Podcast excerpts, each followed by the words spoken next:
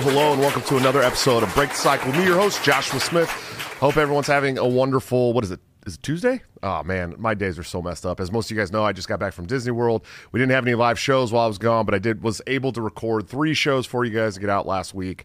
Um, I, I meant to have more. I did one with Drew Hancock. It was a great show, but for some reason, I only recorded nine minutes of the show, unfortunately. So we're going to do a makeup show, I believe, next Tuesday. Uh, I'll have him back on the show to make that make up for that.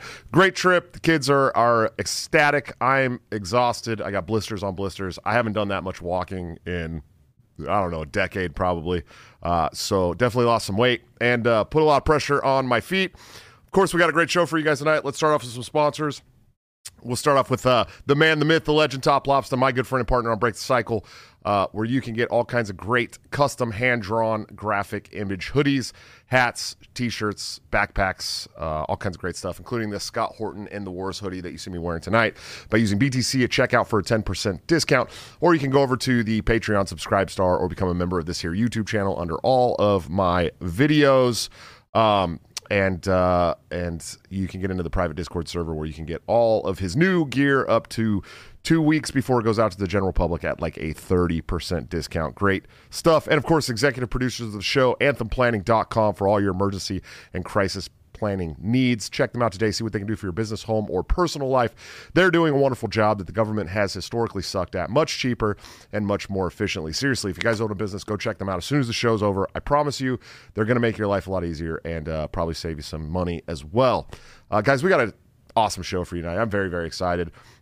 Uh, I've been trying not to fanboy for a couple weeks over this because I'm a huge Golden State Warriors fan. Uh, and in 2015, I was given my first chance to watch my team uh, win the championship. He's a basketball legend and an avid, uh, avid uh, uh, speaker against the COVID tyranny, tyranny regime. He is Mr. Andrew Bogut. Sure, how you doing today? Not too bad. Thanks for having me. Yeah, of course, man. I'm, I'm stoked to have you on. You know, I, I, you know, I get big time by a lot of people out there. So I was stoked that you didn't big time me, and your your uh, your your assistant got back to me pretty timely. But um, let's start off talking about your uh, your basketball career, man. So uh, aside from being seven feet tall, uh, what was it, man, that that really got you into basketball, and why did you want to start playing? Oh, look, I just, just fell in love with the game at an early age. Um, most people think it was height related. Um, you know, you're big, so you're just going to play basketball, but um, it was a sport that I just grew to love. Um, in Australia in the '90s, um, we'd get one or two NBA games a week, if that, and um, our league here in, in Australia, the NBL, was really surging and doing well, and just watched a lot of it on TV and ended up just loving the game. So um, yeah, I just put put a lot of time and effort into to that craft, and it all kind of worked out at the end.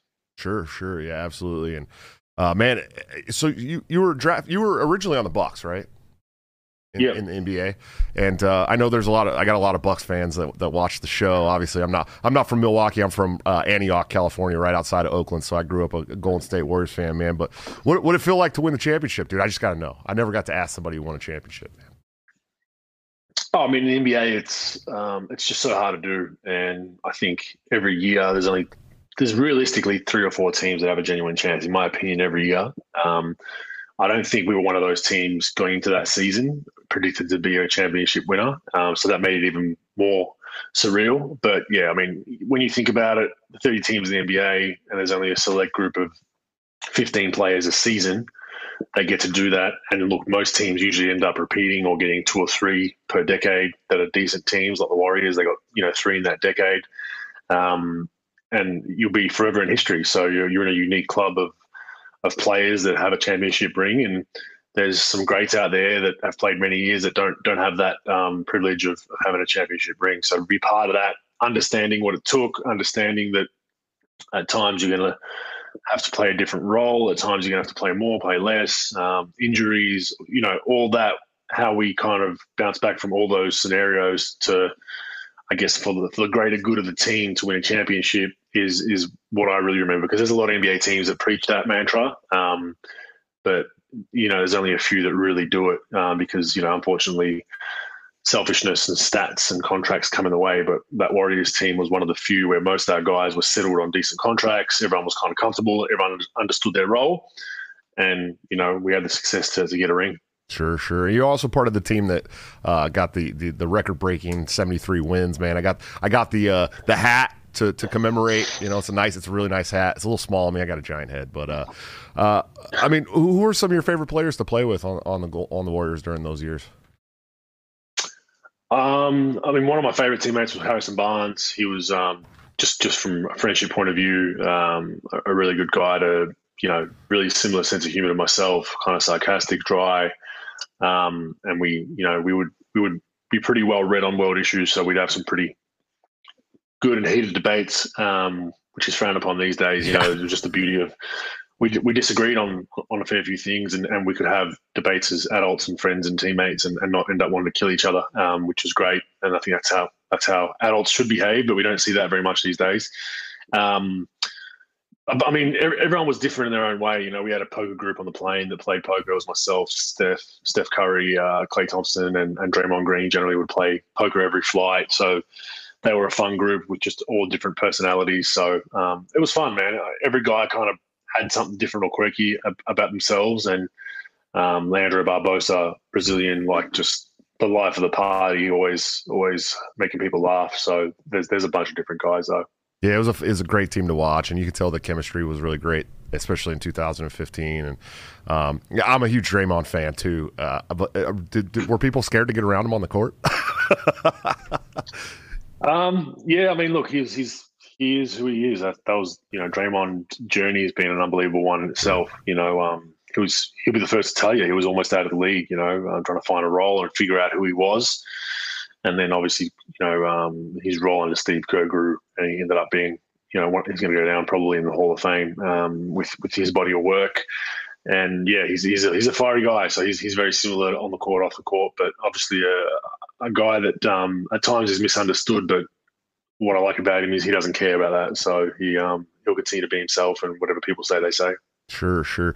So it, it, was pretty cool for me. I, you know, I, I saw a video you talking uh, about the, the, the COVID tyranny, and specifically it was the, uh, you know, these these um, stars being paid to to speak in favor of you know the the science trademarked and and all this stuff, and um, I, I just remember thinking, wow, this is you know a guy that I love to watch play in the NBA, speaking out. And then there's there seems to be more NBA players. In fact, in fact, it seems to be a lot more uh, prevalent in the NBA that people are speaking out against mandatory vaccines and stuff like that, which is which is great to see. But um, I mean, when did you realize?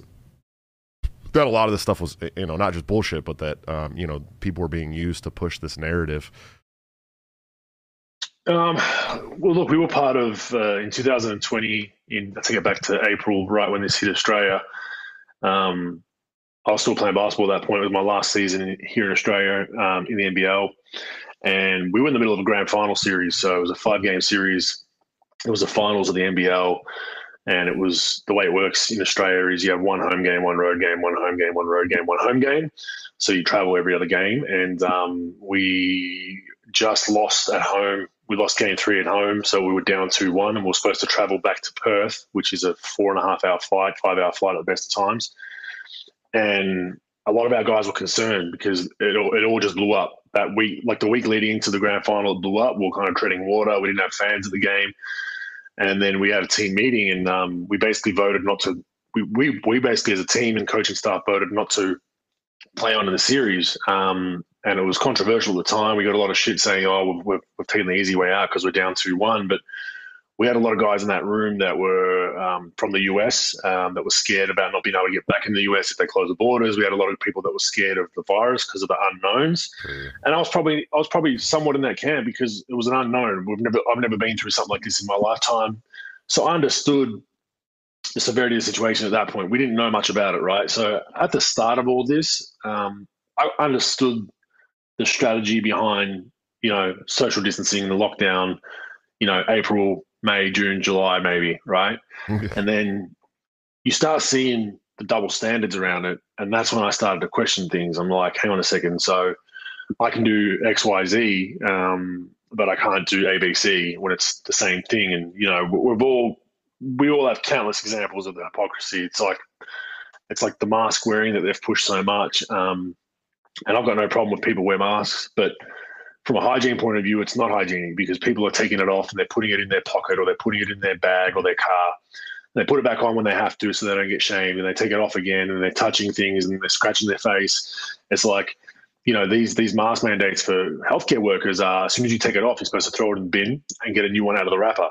You're not supposed to wear a cloth or material one, right? right. Um, so that was that was some double standards I started seeing, and I'm like, this just doesn't make sense logically. Like it's most of it is theatrics. Um, and that's when I started to really think, like, hang on a second, what the hell's going on here now?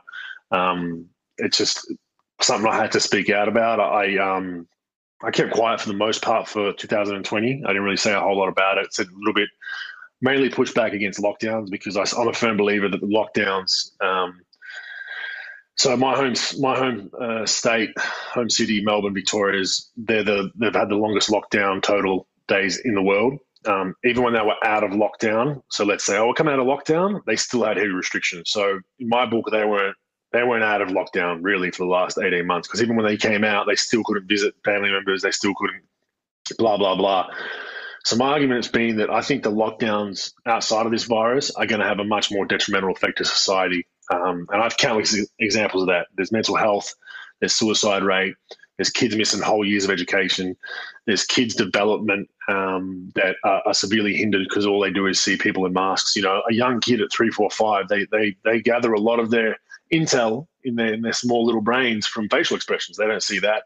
Um, I don't have a study to cite. I heard this. Uh, I read this uh, the other day, but the IQ level apparently on on children, young young kids, has dropped a full point um, uh, in 2020 2021 because of the mask the mask mandate at schools because they're not really learning um, and interacting socially the way they sh- they, they right. would normally with everything everything normal right? Um, so just just reading things like that. But like yeah like I said countless examples old people old people missing their um their yearly medical screenings. I know I've got friends that have elderly parents that going to the hospital is an ordeal now. You got to you, you got to check in on the QR code. You got to do the COVID test at some hospitals, and some of these older people don't even have phones, and they're just like, you know what? I'll just delay it for a year till this virus is over. So now they've done that for two years. So let's say next year they go, they finally get that appointment, and it's like, oh, you, you've got you've got something that's now severe. If we picked this up six months ago, you'd be you'd be all right. that's another example. Um, people losing businesses, small businesses are just in Melbourne, Victoria are, are, depleted. Like they're in huge, huge trouble. It's a heavy Melbourne for those that don't know. It's, it's, I equate it somewhat to New York. It's a heavy restaurant cafe culture scene. That's what the city's based on. The weather's not fantastic, so it's all about getting out, having a coffee or a drink with your friends, and eating at nice restaurants. Decimated, right? So then you got the effects of that. Then families losing their their houses because of their mortgages, and it just the list goes on and on and on. So I'm looking at all those things, and I'm like, we're putting all that aside and just keeping that quiet for case numbers, case, case, case, case, case numbers, and that's where where it really frustrated me. And you know, I mean, long story short, um, I ended up putting that video out, just saying that you know I got offered to do one of those stay at home, do the right thing messages, and I just didn't sit well with me, and I said no. Yeah, it's it's pretty crazy, and it's and like to think about you know to think about you getting that offer, and then how many people probably got that same offer. You know, it's it, and then and you see all these these uh, you know it was in the beginning, especially in 2020, I'd see famous people like I don't know Brad Pitt or something come out and talk about how hey we're all in this together and we're staying home you can stay home too and i'm like mother you motherfucker you got a basketball court in your home you know what i mean you got a you got an olympic sized swimming pool do it, yeah. you know that's so. the exact reason why I, I feel comfortable doing it because i'm like you know, doing this message while I'm looking out my window at a pool and a nice yard and a nice house, you know, that most people could only dream of. Um, not not trying to sound arrogant, sure. but it's it's fact. And I'm going to tell a dude in a two bedroom unit with three kids, like, hey man, stay stay inside, don't leave your house 23 hours a day. Like, nah, it's not it's not right. So I just I just couldn't do it. And um, the more I thought about it, you know, it, it really was it just really was frustrating. And, and to your point around people being paid, I think there's fair few people being paid. I think it'd be over half But I think there's a lot of people that aren't being paid that are doing it because it's their political team, or they're doing it because of their social circle, or they're doing it because the job they're currently in. Um, it's kind of you know, you know, a positive thing to do. They could be out of contract, blah blah blah blah blah. So there's a lot of other factors than just a hard cash transaction, which is the basis. You know, probably the, the higher percentage of people, but there's a lot of people also that are doing it because it's the right thing to say, um, and they don't truly fully believe what they're saying. They're just saying it publicly because my social circle is going to shun me if I don't toe the line completely. Right? Sure. Yeah, absolutely. And and uh, getting back on the, the, the the talk about masks is, is really it's funny because we just spent uh, you know we spent six days. Uh, well, it was six park days, so we did like five days at Walt Disney World and one day at uh, Universal Studios in Florida, where there is no mask mandate anymore. You don't have to wear masks. You can go into full, you know restaurants are at full capacity, but Disney uh, specifically still requires that every time you're indoors you have to wear a mask. And so you know we would try to keep it under our nose and you know and they won't even give you the pictures of you on rides. Like if you're paying for the picture package they won't give you the pictures of the ride if your mask is slid down under your nose. So we didn't get a bunch of pictures because we're riding around with them under our nose. Um, but we've seen people put them on that their masks were like black it was terrible, like dis- yeah. disgusting. And I'm like, that. Is, you really think that that's safer for you to wear this this mask that is turning black? Uh, it's just it's horrible. And the and the yeah, I mean the the the children, the child thing is just insane to me. I mean, you, we're gonna have a whole generation of kids that can't pick up on social cues whatsoever because they've had all of their faces hidden for uh, two years. You know it's it blows my mind, man. And then and then I mean, so so uh, my my fiance who's in the chat right now talking about she actually uh, cheerleaded at um, one of Harrison Barnes's uh, uh, uh high school team. Uh, I don't know tournaments or something. but Okay. Um, she's got a nephew who's get who just got who just got a full ride scholarship to uh, Notre Dame to play tight end for Notre Dame next year after this final season. But I mean, do you think that this is going to affect pro sports too? I mean, the, the, you know, they, there was a whole year where kids couldn't play. You know, that they, they shut down college games. The, the the pros were you know hit or miss. I mean, do you think this is going to have a huge ripple effect on on pro sports? I think I think it will a little bit. Um, who it's really going to affect is the kids I, I was thinking about this the other day. So you take Melbourne, Victoria, for example. So they've been pretty much a lockdown for two years. Um, children's sport pretty much hasn't functioned for those two years or these 18 months. My, my thought is if imagine you're a kid that's like in the prime of their, their development jump to college or the pros. So you're 14, 15, right? it's probably your most vital year or two to make that jump as a professional. You just lost it all, right. gone, right? So if that was me, um, I made my biggest jump probably from 15 to 17. I'd be screwed. Like I missed two years of basketball. Like I'm not. I'm probably not making the pros. Like that's a that's a that's a big amount of, of, of time um, that you haven't got game experience and training and a daily grind that you've just lost out of the window. You can't replace that.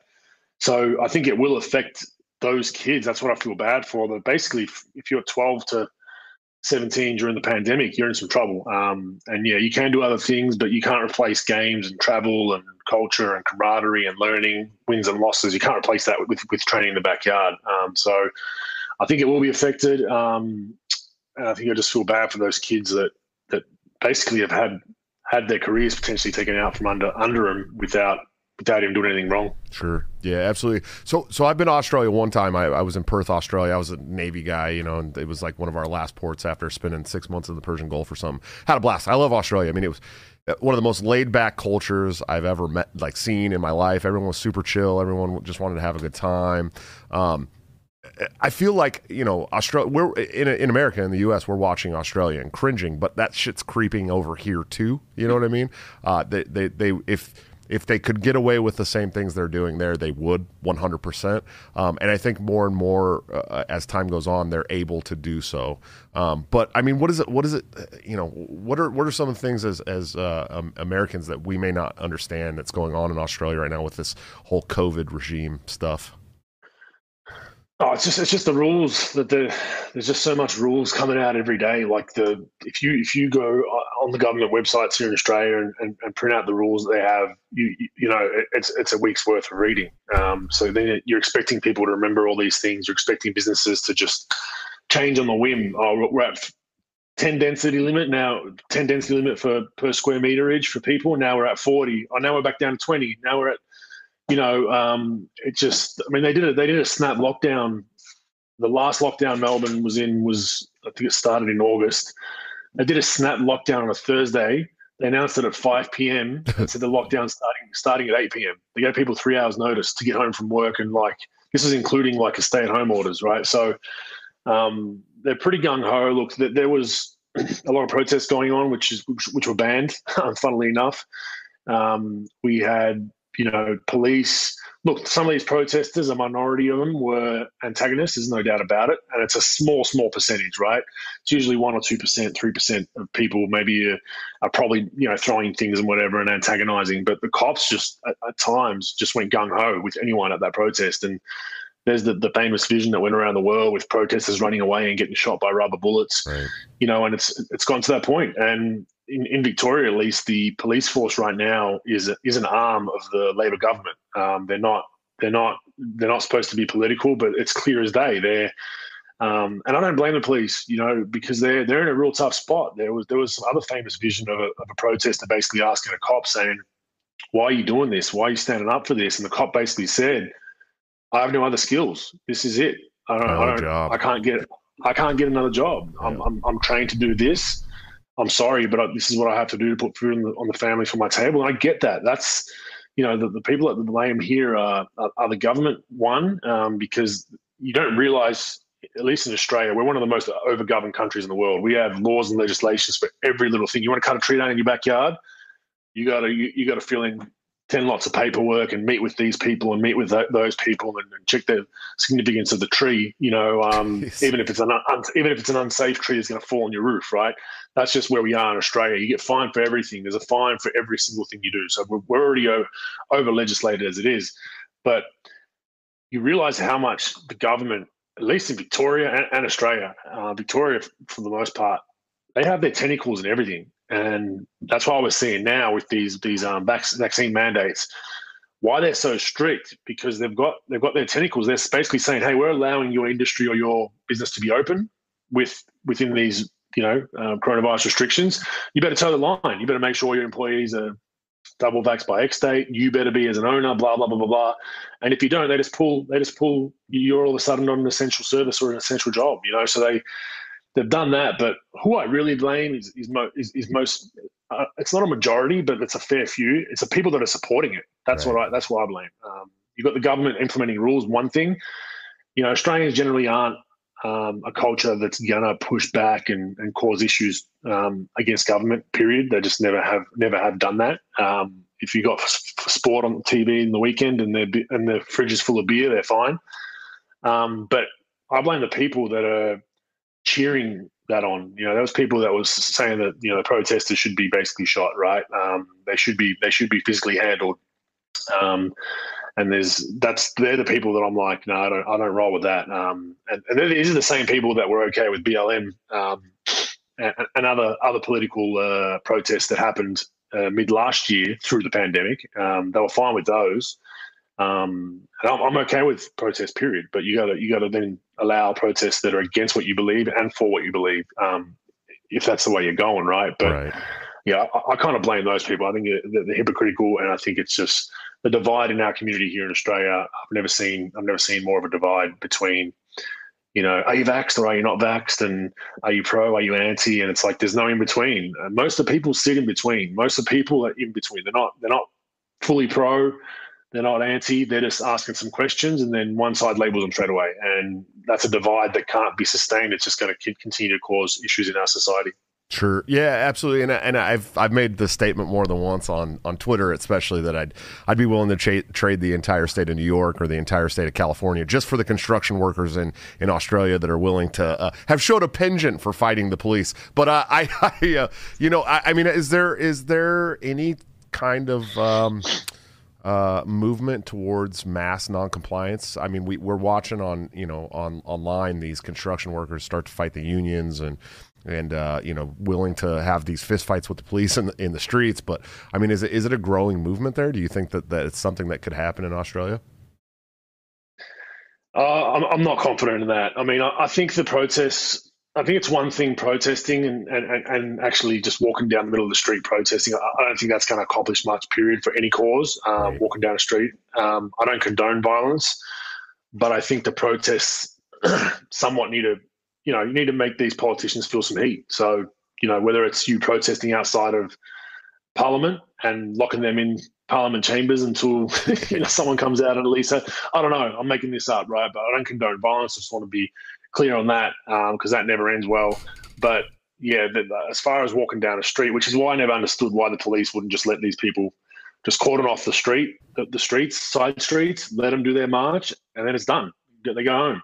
like, but at times police were actually confronting them, and then that that created a bit of a uh, heated moment, and then then violence kind of ensued. And I think both sides were, were, were to blame uh, for that, but yeah, I don't. I don't think it'll happen in Australia. I don't think. Um, I don't think people here will will um, stand up um, as as far as what what's needed to be done. But it's it's it's hard, man. Like it's at the end of the day, everyone refers back to themselves and being selfish. That's human nature, right? So it comes back to like, I've got a mortgage. I need to put food on the table for kids. I've got school kids' fees. I've got a car to pay for.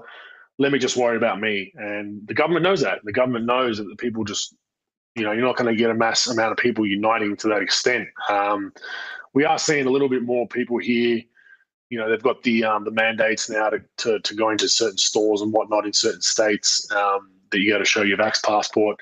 It hasn't been fully implemented. They're doing like a little mini trial to see how it goes. And there's a lot of people. There's a lot of businesses that are, you know, their employees are vaccinated, but are pushing back against the vax passport because they can they can understand there's a difference between the two, right? Um, where most most of these ardent supporters on either side can't understand why vax passports are a bad thing. You can be you can be double vaccinated and still be against vax passports. They're the people that I really like because right. you know they've taken their vaccine, they've made a decision, but they understand the ramifications of a, of a vaccination passport. It's going to alienate um, some people that that chose not to get the the vaccination. Yeah, absolutely. And and, and and and as a society here in the U.S. and uh, already starting in Israel, I mean, even people who are double vaccinated are considered not vaccinated at this point. I mean, it's it's really insane. You know, they're moving towards this this uh, constant booster, and it's like, wh- where does it end? You know what I mean? And and um, well, just read six months, right? So I just read just before I got on the call with you. I just read in Australia because they're doing that here in Victoria is going real strict. He's trying to say that for all you unvaccinated that are trying to out uh, just wait out, you know, these mandates, and then it'll all open up for everyone. We've got news for you. There's going to be boosters. So I was, I was, I read an article saying that yeah, people that have been double vaccinated for six months, it lasts for six months max. This is according to some some some doctors and scientists around the world, right? So then my question will be, yeah, the boosters are going to be part of your vax passport. It's clear as day what they're doing, but people people are like, nah, I'm just going to do these two and then I'm fine. It's like, no, I don't think you are, um, because then after those two after those those two shots wear out after six months, you're back in the unvaccinated pool. Um, so then, then you're going to have to do something to maintain your passport. So it's clear as day what's happening. A lot of people don't don't believe it or don't see it, but I'm I'm, I'm old enough to uh, to remember that before this all started, that um, vax passports were a conspiracy theory. You oh, know, yeah. in early 2000, early 2020, they were a heavy conspiracy theory, and they were tinfoil hat wearers that were spruiking this shit. And you know, go back to your rabbit hole. And, and now we've gone two years forward, and now those same people are saying well, it's what you should do for the community. That's that's perfectly fine. like, right. All right. Cool. Yeah, it's it's really it's bizarre how fast we're going from conspiracy theories to fact. I mean, it seems like every other week, you know, at this point, especially in the U.S. You know, we, I mean, they even went as far as uh, saying that the the um, you know the Pentagon had actually worked on creating some kind of chip they could put under your skin that can uh, uh, would constantly be checking you for COVID, and it's like it's like you know if I had said that a year ago, everyone would have that would have been kicked off YouTube. You know what I mean? And then they actually did it, and it's it's like this is insane to me. And then the, you know the, the whole magnet thing about the the vaccines, and then that you know Japan pulls 2.5 million doses of it because they find some kind of magnetic reactive thing. And the I mean, it's just it's constantly happening. There's always something uh, coming up that we were told we were conspiracy theorists for that is now just fact, and everyone just deals with and is like, no, but that's you know that's all part of it. It's cool. It's the science. TM, right? Um, but there, there yeah, does. Then they wonder why. Oh, go just to, just to finish that point off. Then they wonder why people go down these rabbit holes, right? Right. like, like yeah, some people go down that rabbit hole way too far, and they go like, you know, M- MK Ultra, all that kind of stuff. Um, you know, whatever it is, the Illuminati, like the full on, you know, like down the rabbit hole, and and, and like I don't, you know, you don't agree with it, but you kind of see how people end up in that position because you know they might they might have been that person two years ago that said you know they're injecting us with microchips and then all of a sudden Yeah, Pentagon well, releases that, yeah. that statement they're like see I was right and I'm going to keep digging in this rabbit hole and then they get even further into some even like some wacky shit right that's probably like way crazier and you're like you can understand how I can understand how people go down that route I'm not agreeing with it but I can you- you're basically pushing people to go you know they've confirmed a bit of their some of the crazy conspiracies that were labeled two years ago have now Right. been put in mainstream print. So like it's just it's just always a funny one to me, and you know you just feel bad for some of those people that get caught real deep in those rabbit holes. Sure. Well, and like I, I talk about it quite a bit on the show. I got removed from Facebook back in uh, October of 2020. They removed me because I said something about, um, you know, the the the the pandemic may have been created in a lab in China, and they removed me, and I was gone for six months. And now it's like the approved narrative. Like they really they talk about it in Congress. I mean, they're like, you know, maybe this thing got out of a lab in China. It's like you guys removed me from Facebook for a, a 11 year long profile on Facebook. You removed it because I said the same thing. You know, it's it's it's it's you know you you've been pretty outspoken about uh, communism, uh, especially I've seen you I've seen you make some some uh, some remarks. To, to communism and you know I'm a very staunch anti-communist and and uh, do you, do you I mean do you think that that's what this is do you think this is a big agenda to, to push more communism uh, around the world in this globalist globalist sorry I had to do it my Alex Jones voice uh, agenda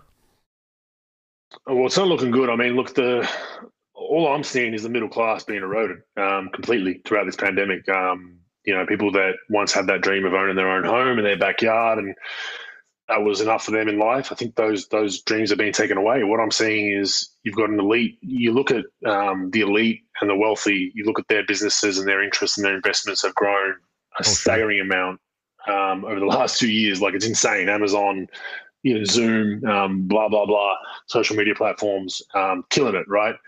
And then you've got the middle class, which is generally small business owners. They're they're absolutely being pillaged, right? So their their business is going under. I know a lot of people that are that, that run cafes and restaurants. They're trying to just stay open with takeaway only at the moment. right The only reason they do, the only reason they the only reason they do that is they tell me I'm, I'm like you can't be making money from this. Like no, we're not making money, but it, it, it stops me from having to fire someone. I don't have to. fi- I can keep my staff employed.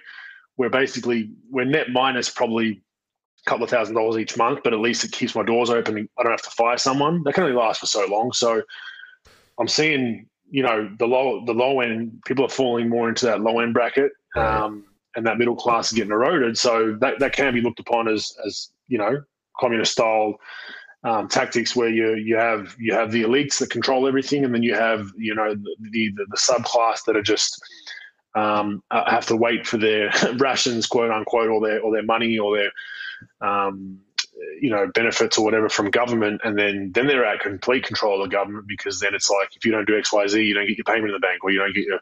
So there are some parallels there, and, and I think um, you know, my family, I'm actually my history, my family, my, my, my grandparents and parents escaped um, communist Yugoslavia many, many years ago um, for a better life in Australia. And I speak to them, and that's what I always tell people, like, don't take my word for it. Don't take your word for it. Go and speak to someone whose, whose parents or grandparents actually escaped a communist regime. So it could be, you know, f- you know, whatever former USSR, it could be wherever it is, right? Um, Yugoslavia, um, some of the um, South American pro- um, countries, go and talk to them and ask them um, if they see any parallels to what they've done with COVID restrictions and, and all these all these laws and mandates to what, what, what they experienced in their life, and you'll get a pretty pretty shocking answer because I know for one, my grandmother is like PTSD. She's like, this is exactly how it kind of started. Now, I'm not saying it's going to get to the extremes that we saw in, in Nazi Germany and whatnot. Um, you know, you don't want to go to those extremes, but they start those those ideals started um, with just everyday ideals that were like, oh, it's not so bad, you know, oh, it's not so bad. Um, and I think that's what my grandma's like. I've seen this story before. Like we had the same kind of stuff implemented where you're walking down the street and the cop can say, hey. Are you five kilometers from your home or more? Are you over five kilometers from your home? Let me see your ID. You're just walking down the street, minding your own business. Hi, kids. Are you sick to death of pussyfooting around the truth while being constantly fed lies by news and big tech tyrants? If so, then come join me, Dan Smots, on The System is Down, where we get weird, have fun, and dig into all the dangerous taboo topics like conspiracies, politics, religion, culture, current events, and everything your family just prays you don't bring up around the Thanksgiving dinner table. And I know that reality is scary to some people, so if you're easily offended, just ignore this and go back to making cat memes or whatever. But if you're ready to change the world for the better, come join me on The System is Down at tsidpod.com or wherever you get podcasts. That's tsidpod.com because the system is down and truth is taking over. Um, we're at that point. We're at a point in Australia where I don't know if you know too much about here, but as soon as one state gets three or four cases, all the other states lock their borders. So we're, we're essentially living in seven seven odd odd countries right. in a country. So I can't just get on a plane now and fly to Sydney I got to go through all this bullshit uh, to potentially have to do a two week quarantine just to travel state to state. They're blocking the road borders to cars. Um, so, you know, that's that's very similar to what we saw with checkpoints for where are your papers. And when you when you make these comparisons, people say you're a conspiracy theorist, you're an idiot, you're crazy.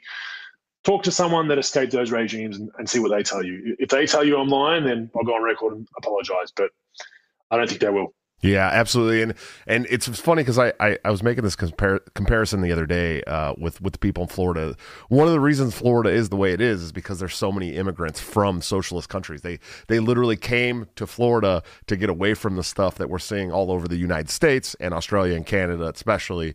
Um, and uh, you know that's one of the reasons why they have the, the government that they do in Florida because they don't want to be anything like you know the the place they floated away from on trash heaps uh, to to get away from you know? And and so it, especially people from Cuba. Those are the people that really Cuba and so, South America the, there's a lot of people from those countries that you need to talk to, that you need to understand that they've been through what you're pushing for, and uh, it's not good. You know, when when we start seeing this, especially in America, we're seeing this, you know, this rush to inflation and this hyperinflation that could could be possibly on on on the uh, the horizon for us. And you can just look, uh, you know, to to South America and see what happens when when you end up there. You know what I mean? Like the the people at the top are going to stay rich. They're going to get even richer, and everyone else is going to be poor. And we're all going to be poor together while they eat cake.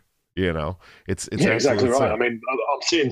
I think a loaf of bread in Australia in, in five years is going to be twenty dollars the way things are going. Like it's the the inflation. Uh, one one crazy thing is here though, like our property uh, prices just continue to continue to go through the roof. Yeah. So what's that? What's that telling you? Like the everyday family can't even get in the market anymore. Um, you know, so it just seems like the elite and, and people with money and, and, and, wealth are buying up all these properties um, as investment properties and whatnot, competing in the market for everyday people, and they're going to rent it back to those people um, at an even higher rate. You know, so it's it's interesting what it's doing. I mean, I know you guys over in the US. I, I saw the videos. I don't know how it is now, but people filling up their pickup trucks with fuel at one point. You know, because the fuel prices there were just so crazy, but uh, scary times. You know, there's logistical issues all over the world right now. There's the famous vision from a couple of days ago of, of all the boats, all the shipping containers just sitting out on the coast of California. Um, we're seeing similar things here where there's some supply chain issues at times.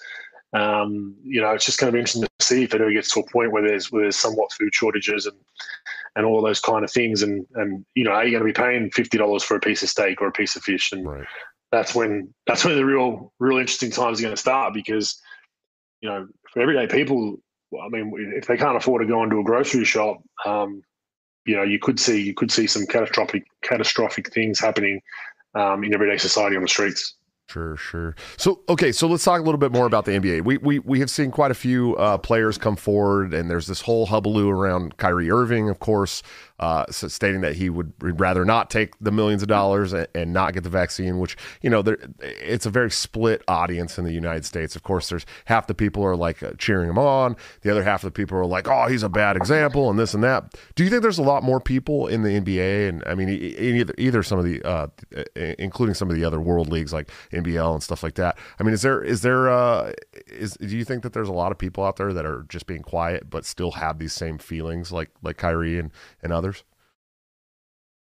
Oh, no doubt, no, there's no doubt about that. Um, there's a lot of people that just strategically have to keep quiet. They don't want that heat. Um, I don't buy the NBA's 95 percent um, uh, of their players are vaccinated. I don't buy that for a minute. Um, not buying it at all. Um, you know, I think it's it's much lower than that, but that's a story for another day. But yeah, look, I mean, it's just one of those things. It's it's like anything. I I, I don't you know whether you agree or disagree with Kyrie's stance. I think you should you should support his right to have it, um, and that's my argument. It's like you know you might not agree with what he's saying or doing uh, for whatever reasons. Um, you might say he's a conspiracy theorist. He once talked about flat Earth. Whatever you, however you want to put it in your brain that you don't like him, that's one. That's a separate issue. Put in that bucket. The other issue is that you should support his right to make a decision. Um, he's living by the consequences of that decision. Um, he can't play right now at home, um, which is, you know, it's theatrics if you can call it that, because there's, from what I understand, road road players that are unvaccinated can play in those cities. Home players can't. So it's like do the math. He, he can still practice in a practice facility with all his teammates. Um, devil's advocate, he has the virus, goes and practices all his teammates. They go and go to an arena. What's you know, are they are they potentially then spreading it to the arena anyway? So if he's this big risk, so it obviously is a it's a mandate that's that's you know, making you conform. And he's pushing back, and he has every right to, in my opinion. Uh, people hate me for saying that, but I believe he has a he has a right to make his own decision. Now, people are saying he's doing it for clout. People are saying he's he's you know his comments were recently that he's doing it for the everyday people that are, are put into a position where they have to choose job or vaccine and, and they don't know what to do and they're stuck and they're losing their job. He, he said he's doing it for that. You can only take a man for his word. But there's people now saying, "Oh, it's just a it's a cop out because he really doesn't want the vax." Well, whatever it is, it's his decision, um, and I support whatever he wants to do. Um, I also support that if tomorrow he wakes up and says, "I want to get the vax now," I'll support that. It's his decision. Um, the end of the day, I'm not going to tell him what to do. But the the way it's become so toxic now, um, where he's this and he's that, and he's labelled as a bad guy, it just is a it just shows where we are as a society. Um, you can't make your own decisions. You have to follow the herd and follow what, what is what is um, mainstream. And um, I think it's just a shame that we're at that point in society. Sure. Yeah. Absolutely. It's funny when you know when when a, a, a, famous person or athlete or, or actor or something like that comes out in support of the the mainstream narrative uh, they're hailed as heroes. And when somebody comes out you know and says well i think that maybe you know we should think about this and do it this way uh, they're imme- immediately trashed and everyone tries to cancel them. And um, not to mention i, I believe like uh, they, they said something like 78% of his team has already had covid. So it's like what's, what's yeah, the yeah, point? Yeah. Exactly. I mean, Brad, Bradley Beal said the same thing. He said, "Why would I? Why would I get the vaccination? I've had I've had COVID, and it didn't really mess me about too much, and I've got the antibodies, and I'm I'm back in my immune system. But oh no, you can't do that. No, no, no. You, that's not science. Um, the, you know, it's, it's, all into all into vaccine. And to your other point, I, I can tell you, there's a there's a lot there's a lot. I don't know what I can't give you a number, but there's there's more than not that are that have these um, behind closed doors.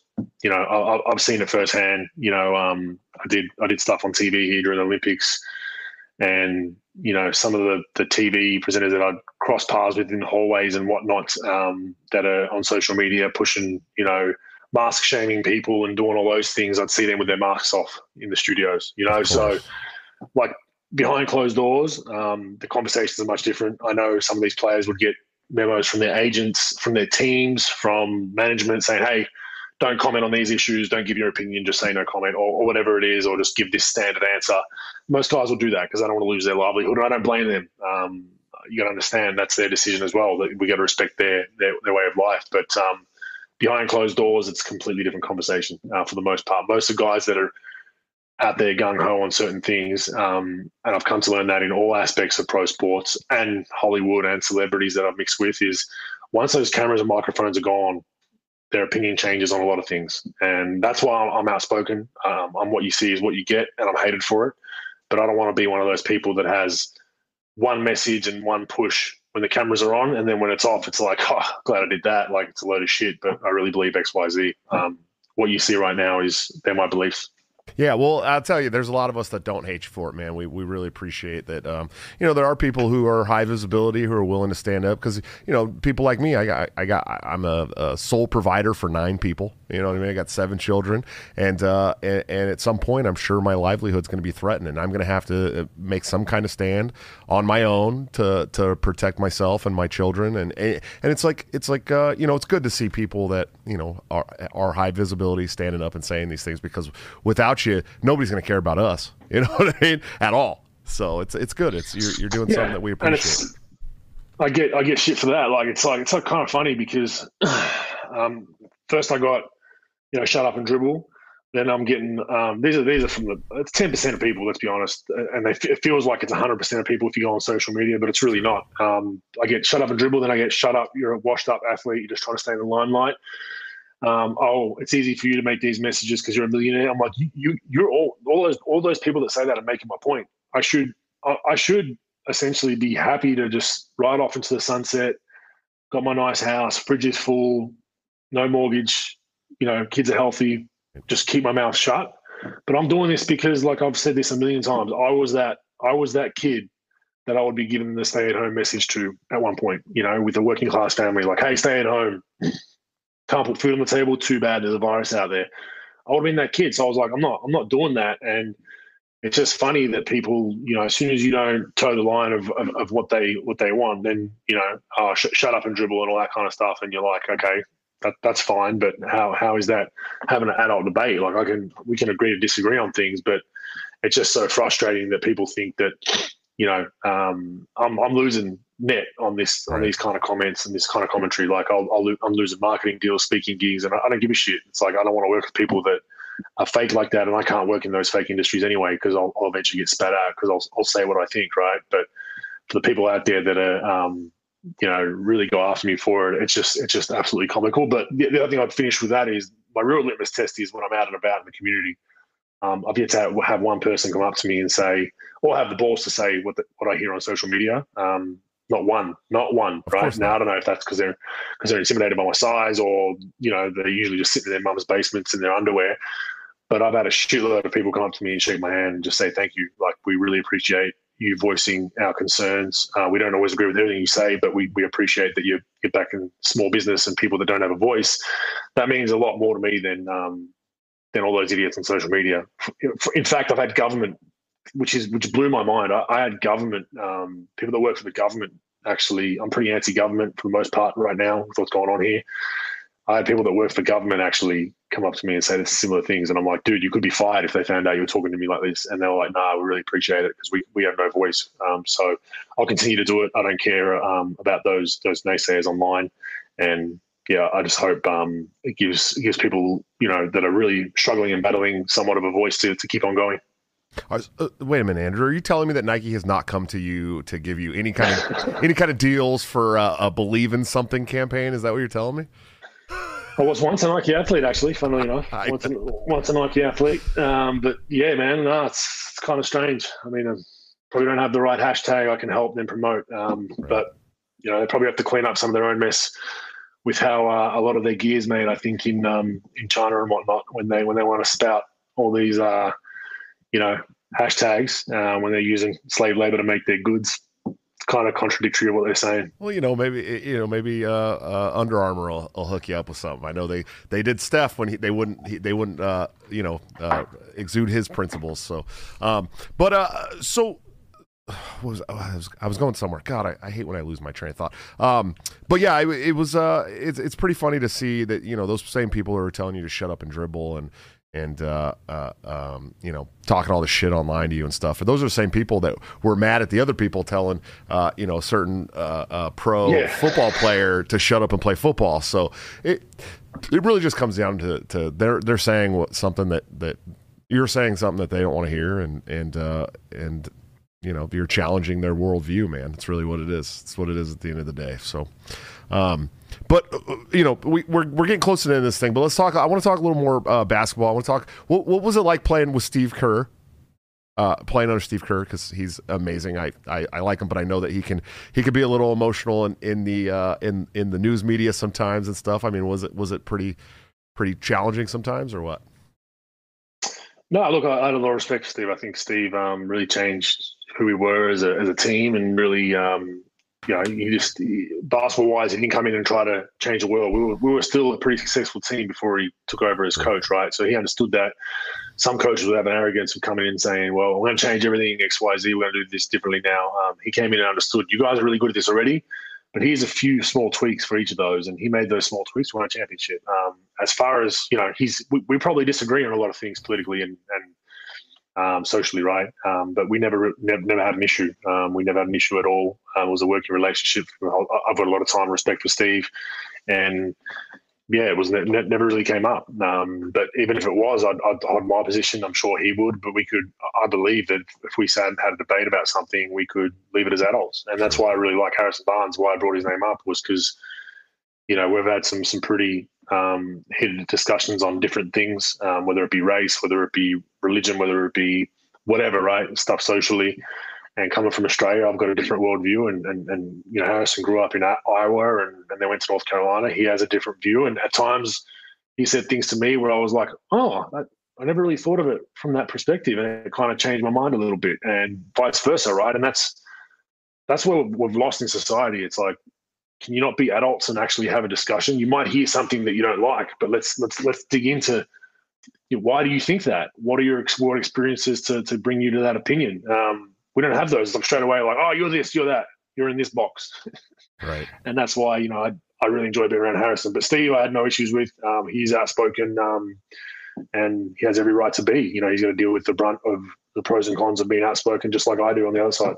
Sure, sure, absolutely, yeah. I actually live in Iowa now, uh, and and it's a it's a great place. I I, I, I fled California uh, March of 2020. Five minutes. I, I, my flight left at 11:55 p.m. and at midnight they started the 24-hour lockdowns uh, last March. So oh, I, wow. I mean, I really I got the hell out of here. Came to stay with my fiance. Now we have seven kids. So life's a lot different than it used to be. But it, we we've been really lucky in the in the corn state, man. You know what I mean? They uh they they just haven't seven been. kids. Man. There must well, must be a whole lot to do in Iowa if you've got seven kids. uh, summer, summer, uh, uh, we took on uh, that weren't ours, and, and she had a couple. I had one, then we had a new one, and then one of them was my grandbaby. So it it, it happened really fast over a Okay. year, and um, but uh, but it is a good place to live because they haven't. They just you know they had a mask mandate for like a week. Uh, I think they put the restaurants to. 50% capacity for about three or four days it seemed like and that was it. Uh, we got really lucky here but uh, it's it's been nice. But um, before we go let's let's talk uh, what are some of your do you have any favorite stories from playing in the nba that you could bring up? Oh man, it depends what what route you want to go. Um, but I mean, we've had everything from almost being in plane crashes Oh, to you know games cancelled to seeing teammates of mine be extorted by people, um, by women. Uh, I've, I've got you know. Oh, dude, I, I can only imagine. That's something. That's Yeah. something that uh, I don't think a lot of people understand. That he's, you know, it always seems to be the really big name that you hear about this happening to, but I'm sure it's a common occurrence. You know, oh no, it's, it's college girlfriends and stuff like that. You know, I I'm a nobody. I have a small show. I, I ran for chairman of the Libertarian National Committee a couple times. Uh, I've sat on the national committee, but I've had people come forward and say all kinds of crazy shit about me too, and try and extort me to get me to r- drop out of races and all. And I'm a nobody, man. You know what I mean? So I can only imagine. yeah, yeah. No, it was more more, to- more towards money, like just just girls setting guys up that they knew were married or had a girlfriend or whatever, and I've seen some crazy shit, man. Like it's you know um, to the point where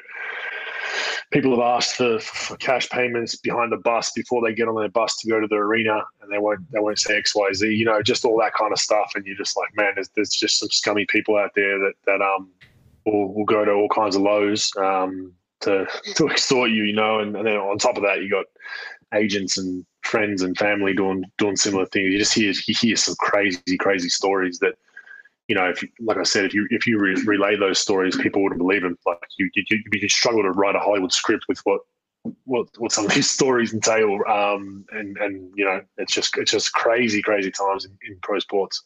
Yeah, then there's just you know, I, I, there's always been the the propensity for all kinds of crazy stories in pro sports and and even in college sports too. I was watching a, uh, they have this new like documentary show on Netflix, and it was about the the point shaving taking place uh, in basketball when I was a young kid. Man, it's just crazy to hear that whole story. You know what I mean? I don't know. Oh yeah, no, yeah. I'm, I'm meaning to watch all those. They look really good, actually. But yeah, it's there's there's a lot of like.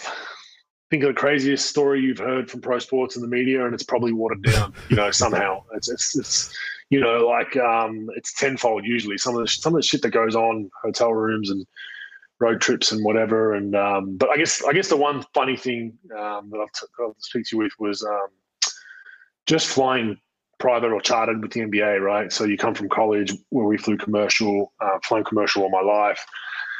And I still remember the first flight I got on, you know, there's these tables set up with lobster and prawns, like it's all high end stuff, right? And you're just like, holy shit, it's a whole other world. But what killed me was um, taking off. There, there's like no rules on charter flights, Right. like at all.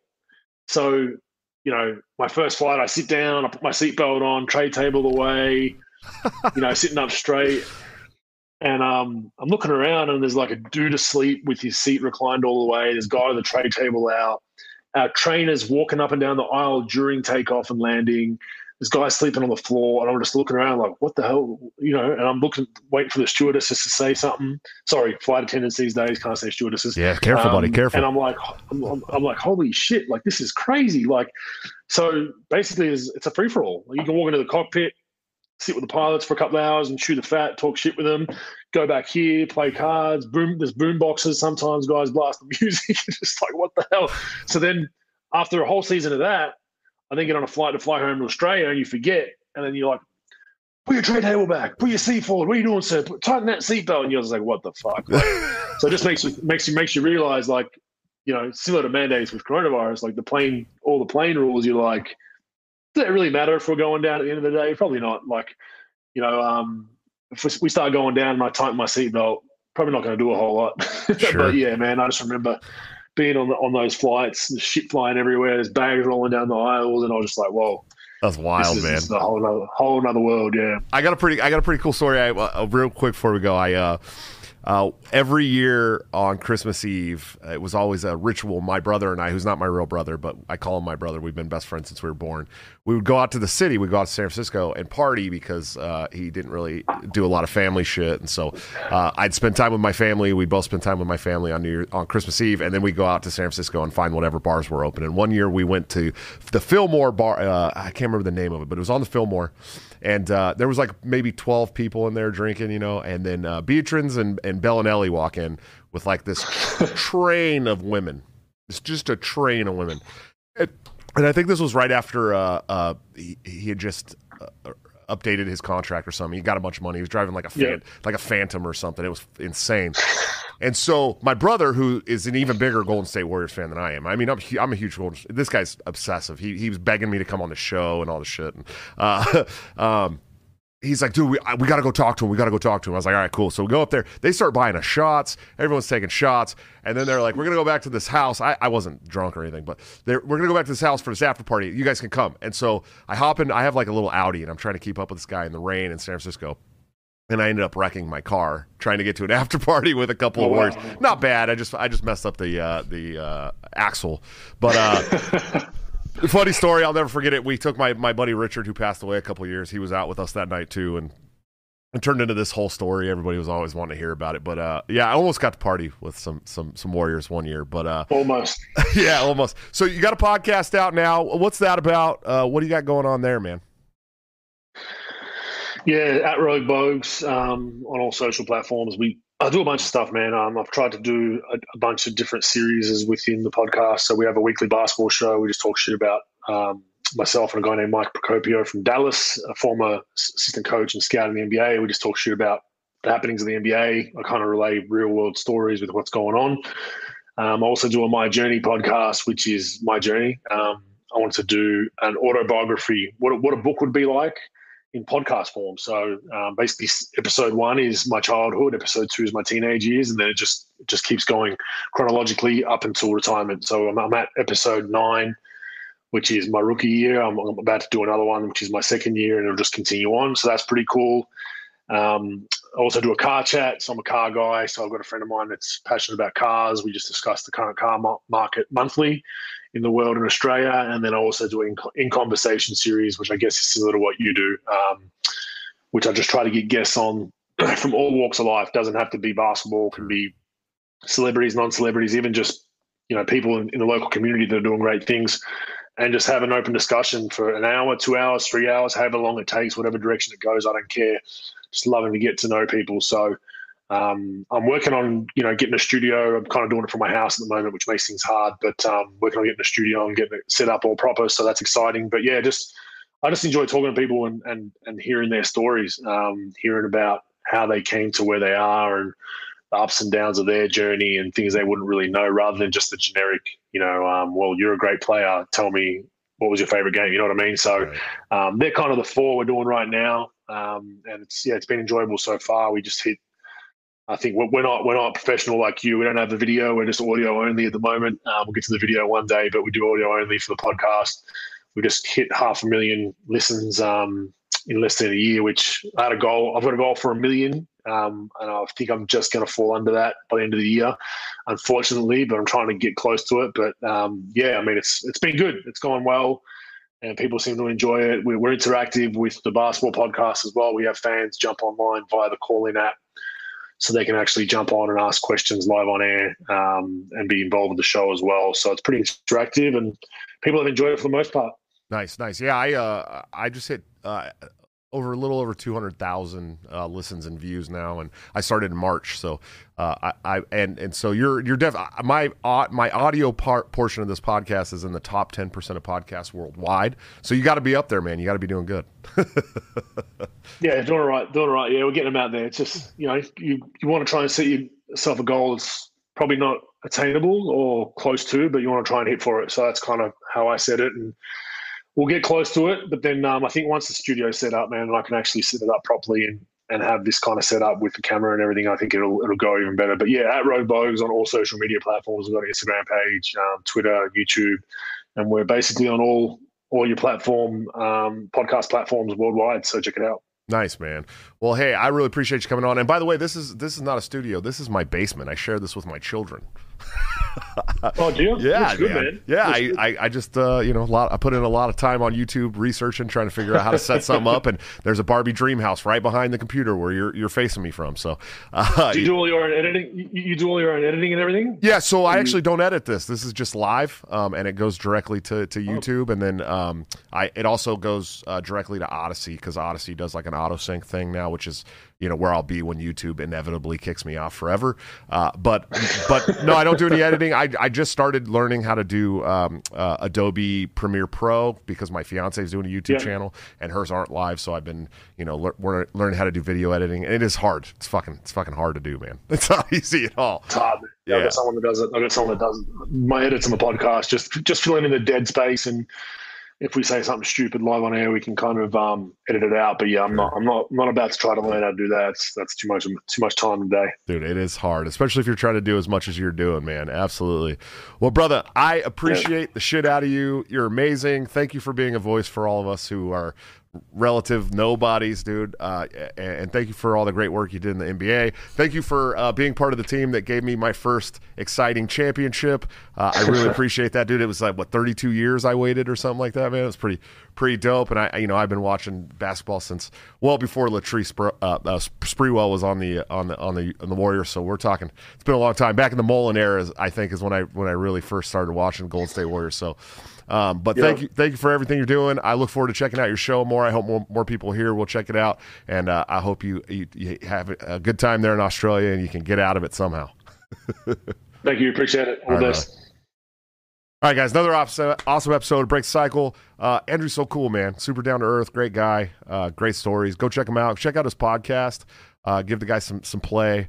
Uh, and and check out mine too. You know, if you if you got, if you're here from Andrew's uh, channel or Twitter, please hit subscribe. Check out shows. We got live shows five nights a week, Monday through Friday. For now, uh, I, I may have to make a couple of changes there, um, but we are currently doing five shows a week. I'm back to lives now that I've taken a uh, week long hiatus to to take my kids on a trip.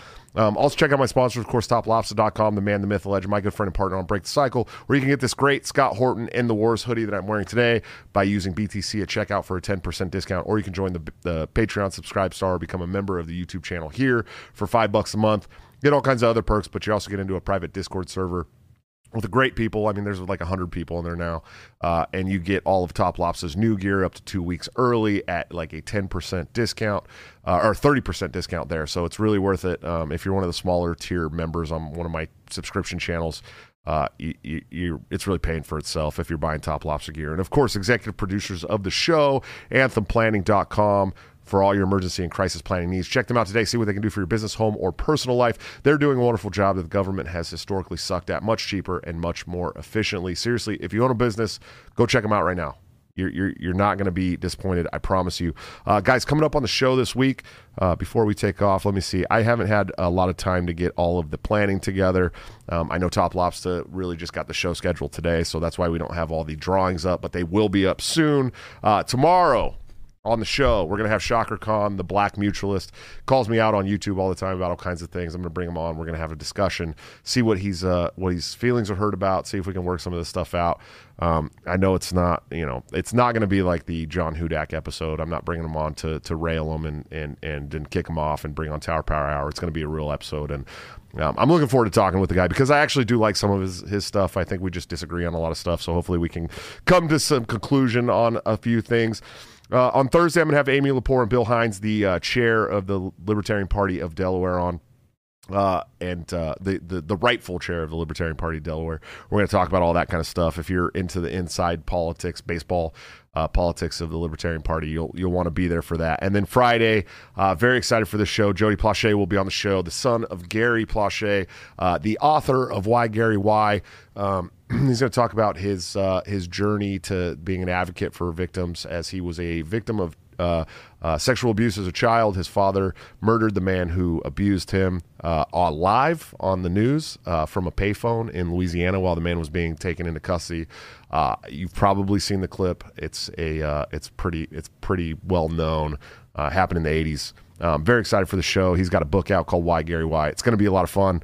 Uh, and we're going to talk about some very serious topics and uh, see where he falls on that stuff, man. So I'm excited for it. I will see you guys tomorrow for the show. Shocker Khan, the Black Mutualist. I'm very excited for that. I hope you guys uh, have a great week. Until then, don't forget to break the cycle.